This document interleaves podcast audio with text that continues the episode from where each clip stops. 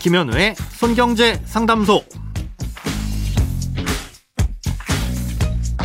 새는 돈 맞고 숨은 돈 찾아드립니다. 손경제 상담소 김현우입니다. 저축, 보험, 대출, 연금, 투자까지 돈에 관련된 고민이라면 무엇이든 맡겨주세요. 오직 당신만을 위한 맞춤 상담. 먼저 오늘 사연 만나봅니다.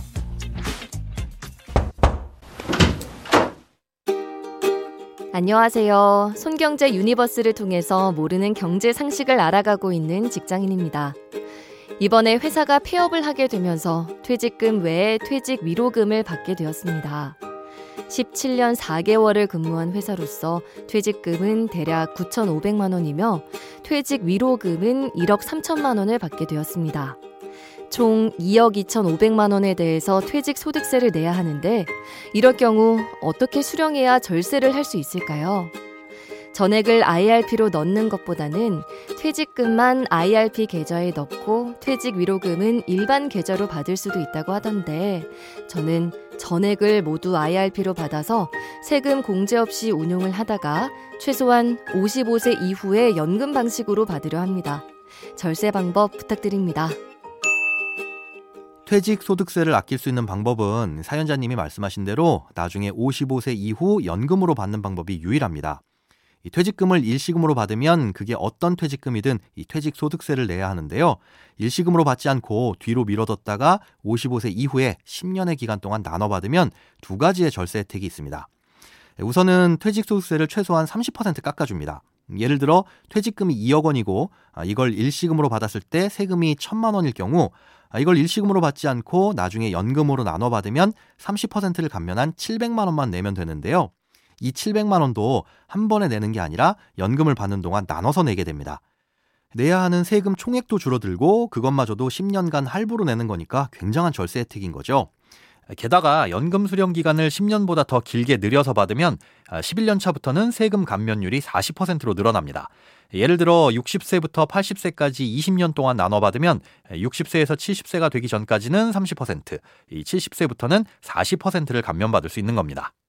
또 한 가지 혜택은 그렇게 연금으로 받기까지 퇴직금을 굴리는 동안에도 어떤 방식으로 운영하든 세금이 전혀 없다는 점입니다. IRP에서는 다양한 펀드나 원리금 보장 상품들이 있는데요. 원리금 보장 상품에서 발생하는 이자와 이 펀드 중에서도 채권이 섞인 펀드나 해외 주식형 펀드에서 발생하는 배당에 대해선 원래대로라면 15.4%의 세금을 내야 합니다. 예, 하지만 이건 역시도 면제를 해주니까 비과세 계좌가 하나 생기는 거나 마찬가지인 거죠. 예, 그러니 절세 혜택을 위해서라면 생각하신 것처럼 IRP에 넣어두시는 게 가장 좋습니다. 하지만 이렇게 한 계좌에 IRP에 몰아두었을 때는 리스크가 좀 있습니다. 살다 보면 혹시 모를 목돈이 필요할 때가 있잖아요. 만약 퇴직금 중 일부가 필요하다고 하더라도 IRP는 법에서 정한 특정한 사유 외엔 일부 인출이 안 됩니다. 조금만 필요해도 다 깨서 써야 한다는 거죠.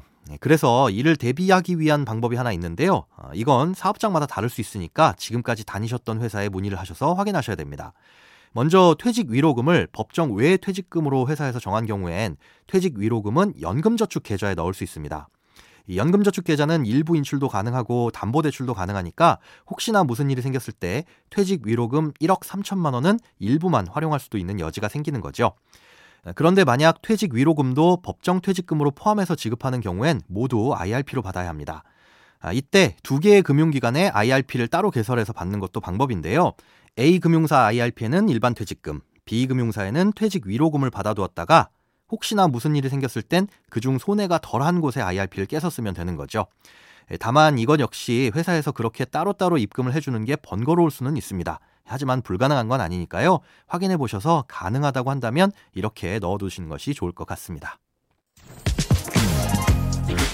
크고 작은 돈 걱정 혼자 끙끙 앓지 마시고 imbc.com 손경제상담소 홈페이지에 사연 남겨주세요. 검색창에 손경제상담소를 검색하시면 쉽게 들어오실 수 있습니다.